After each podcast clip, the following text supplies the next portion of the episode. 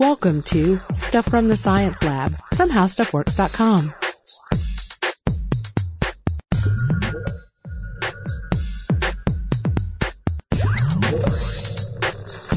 Hey guys, and welcome to the podcast. This is Allison Loudermilk, the science editor at HowStuffWorks.com.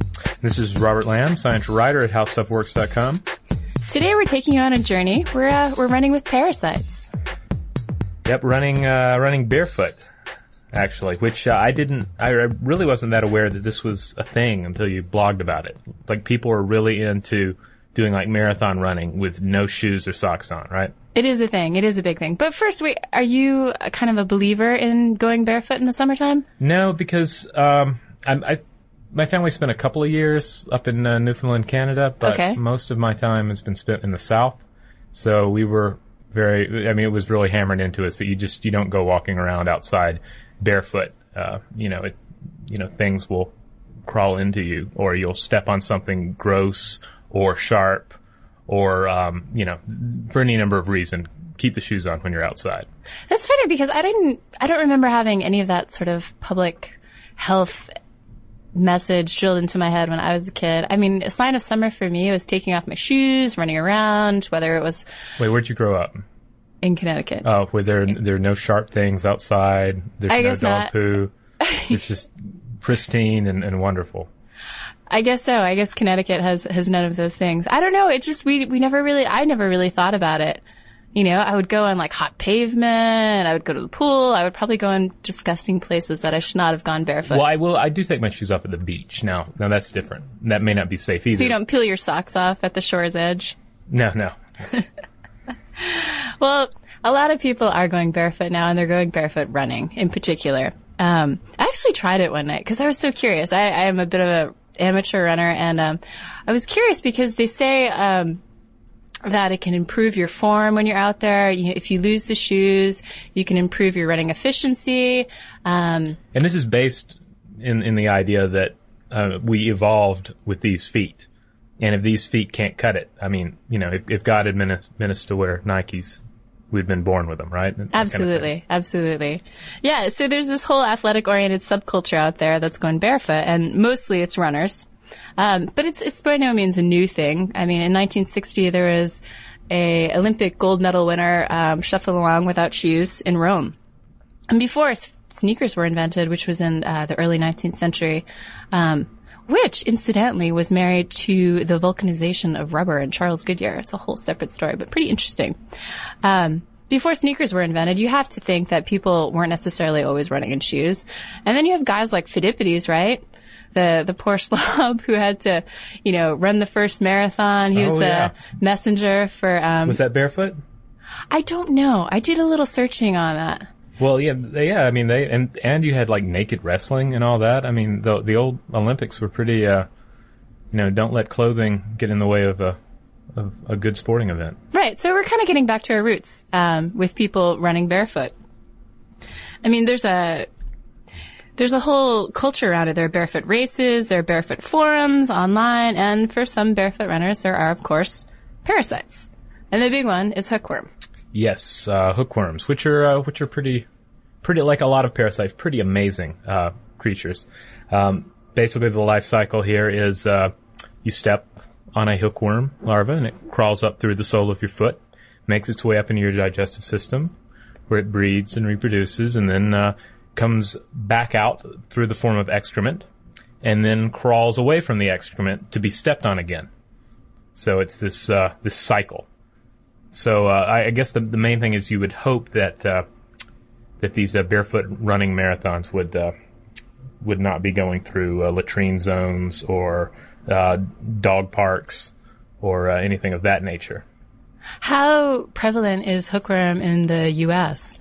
Well, uh, much much better than it was. I understand you can still you can certainly still get it, but uh, it, it's interesting. Around uh, 1908, uh, John D. Rockefeller Sr. was looking for his next uh, uh, big project, right? And uh, he really wanted to help out the American South Okay. where incidentally we are podcasting from right now. Uh, and uh, he was uh, he was kind of perturbed by the by the f- fact that uh, like the, the economic engine of the South was not really getting going again, and uh, so he he sent down he formed a commission and sent people down to like crunch the numbers and stuff, and you know see what was wrong. You know what what do we need to need to do to kickstart it, and they um, They're taking a lot of sick days from hookworm infections. well, they just found that a lot of Southerners were slow, pale, weak, kind of gollumy, you know, and uh, um, and you know, so they they were they came back and they said, well, there's you know nothing wrong with this, that, or the other, but they they seem like they might have some sort of a lazy disease. So then Rockefeller lazy a lazy disease. disease, yeah. So Rockefeller sends down a bunch of uh, of doctors. And uh, they start uh, looking at some of the factors, and they start seeing that a lot of it is tied to the soil types like uh, areas where there's like rich soil, uh, rich farmers, then you have a lot of these pale, gollumy uh, Southerners, and then the the poorer fa- uh, farmers tend to be a little better off. So it, it turned out that the big deal was hookworms. Um, this was uh, this ended up leading to basically the invention of the outhouse because they uh, they they they conducted some uh, experiments right to just see like how far the hookworms travel from said excrement. So they put the they put the the poo, if you will, in a sandbox. okay. Um, um, One of the few times when poo in a sandbox, I guess, was was the uh, Was okay. was okay, yeah. And then they they me- they they measured to see how far the larva traveled each day. All right, three days. They had could- hookworm races. yeah, basically, yeah. And they found that in three days it could travel three feet, and then it couldn't go any farther. It was, uh, and, and then it would live for seven days total, and then it would die. All right. So the problem was that you had these uh, poor anemic Southerners going out there, um, and they would, uh, you know, they would be using the restroom in the same general area, and uh, and then you know every day they're getting more hookworms because the hookworms are you know moving three feet out in every direction Okay, from where they're okay. going. Right. So uh, the answer is you uh, dig a hole that's six feet deep. All right. So the hookworm can only go up four feet. And, and then maybe if it's like just a superhero of a hookworm, it could, you know, I don't know, maybe it would go five feet, but there's no way it's getting six, right? Right. Uh, not without just divine That would be a intervention. hookworm in that in the Guinness World Book of Records, Yeah. right? Yeah, it would have to be some sort of super hookworm. so, uh, so yeah, suddenly, uh, they, uh, John D. Rockefeller's uh, people started saying, hey, how about this? Let's dig a hole for everybody to poop in, and we'll put a little house over it, and, uh, bam, the outhouse is born. Excellent. Excellent. They, they even had this cool little, uh, film, which you can actually watch online. Uh, the Rockefeller, uh, people still have it up, and, uh, and it's, uh, called, Unhooking the Hookworm. In which it refers to this parasite as quote one of man's most dangerous enemies. Well, it's a, it sounds like it certainly was for a while, but I mean, hookworm is not the only thing that you could encounter while you're running barefoot. Um, there's a whole host of nasty infections out there that are just waiting for your poor, unsuspecting but faster feet. Um, well, I mean, let's start with the basic one. There's there's also athlete's foot or That's a rough one, yeah. tinea pedis. Yeah, and then there's also stuff like you could get a staph infection, of course, and nobody wants a staph infection. Or, um, fungal mycetoma. And this one, I just dare you to look at some pictures of this on the web. It is, oh, it's terrible. It's terrible. It tends to occur more in, um, tropical, uh, climates such as Mexico. And then Like what? What do the photos look like? it's just gnarly. Like what color? Is it more of like a red or a green? Well, actually, the, the the foot that I saw was it was kind of a brownish color. Um, that was starting to sort of fold in on it. So, Oh. oh, it was, it was really terrible. And then um, you have stuff like sporotrichosis, and this is um, an infection that comes from handling thorny plants, sphagnum moss, or stuff like baled hay. And granted, we're not going to be handling this stuff on a daily basis. Maybe it's not something you might encounter on a roadway, but if you're doing a little trail running or stuff like that, you you could technically encounter something, an infection like this. Do they run trails barefoot as well? I'm not sure. I think actually uh, the the bare road is your is your friend when it comes to. Because otherwise, it sounds like these guys would just be running around on like just big, gross stumps, you know, with things crawling in and out of them. so if you're still looking to run barefoot or somewhat barefoot, we we came up with a couple solutions for you. Yeah, one, and this is pretty. These are pretty cool. I, I do not own a pair, but um, I, I have a friend who has some. They're the the Vibram Five Fingers. Yes, and this I've is like these. like a foot glove, basically. Um, like they tend to be like the ones I, I saw, and the ones that my my friend uh, has are are black, so they kind of look like um, like gorilla feet that Yeah. you put on, like Yeah, rubber gorilla feet. and you know, and you can you can he can wiggle his toes in them and all, and uh, and yeah, you just run with those. They, you know, you wouldn't want to wear them like on a date, but. Uh, But they're pretty cool for the whole barefoot running thing, and uh, and the the They're kind of manufacturers are yeah they're yeah they're they're, they're they can be kind of pricey. I think and, uh, it's comparable to uh, to a running shoe. I think they Yeah. price out at about eighty dollars or something. Yeah, so that's one solution. Although, what's the difference between a Vibram five finger doohickey and just running with socks? You don't run outside in your sock feet. Did you, you folks weren't into that either? I mean, that was one of our rules. You walk outside in your sock feet, you're gonna get wet. But what if you run outside in socks with those little, you know, the skitter things on the bottom? You know, Yeah. like they make kids socks with those little. Still, you're gonna step in a puddle or something, and it's gonna be gross. But these, I think the the Vibram Five Fingers, they're gonna like they have some grip to them, but they're they're rubbery. You know, they're not gonna soak up a bunch of gunk. Okay, all right. So then you could always also run indoors, right? Yeah, uh, and that would cut out some things, but I don't know. It's like we're talking about, you know, uh, like uh, there's a lot of uh, athlete's foot in gyms, so Right. So infections don't really respect the indoor outdoor boundaries that we make for them. Well, of course, your last option is you could just take your chances and run outside. yeah. Shoes be damned. Uh, and you know, as far as the hookworms are concerned, um, as they uh, they go into on an episode of uh, Radiolab, um, there uh, some people think these uh, aren't that aren't that bad. Um, this is based on the idea that uh, uh, or the observation that uh, asthma is fifty percent less likely uh, in someone that has hookworms, and that uh, that asthma and allergies uh, aren't as common in the developing world.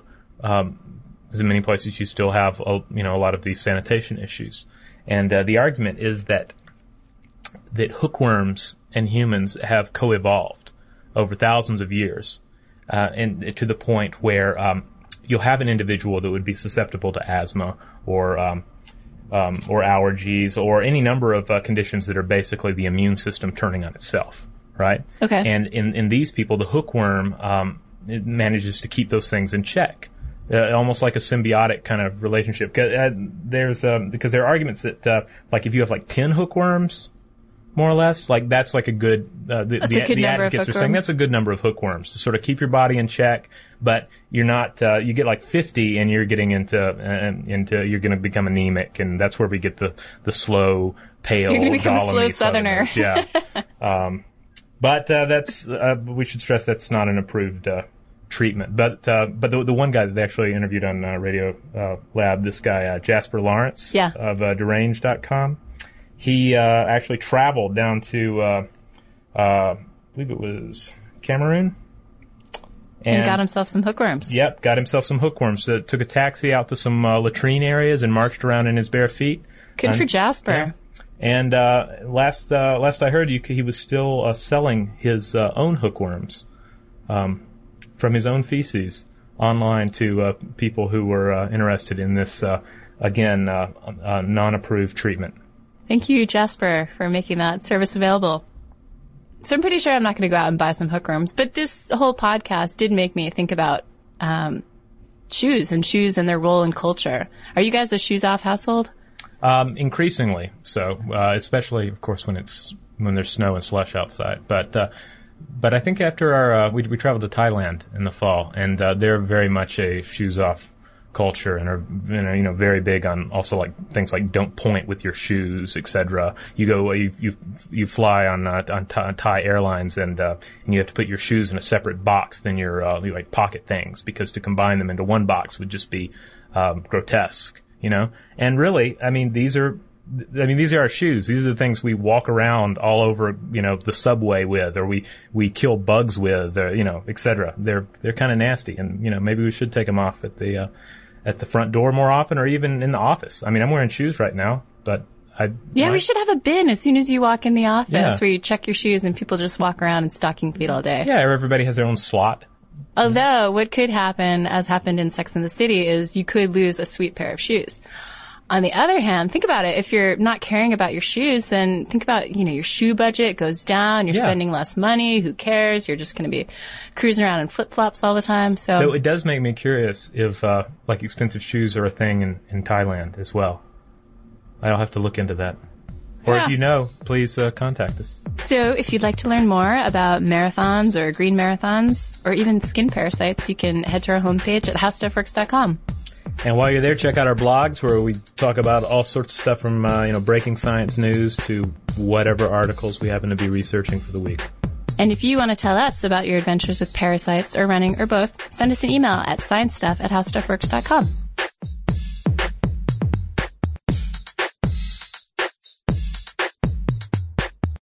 For more on this and thousands of other topics, visit howstuffworks.com. Want more How Stuff Works? Check out our blogs on the howstuffworks.com homepage.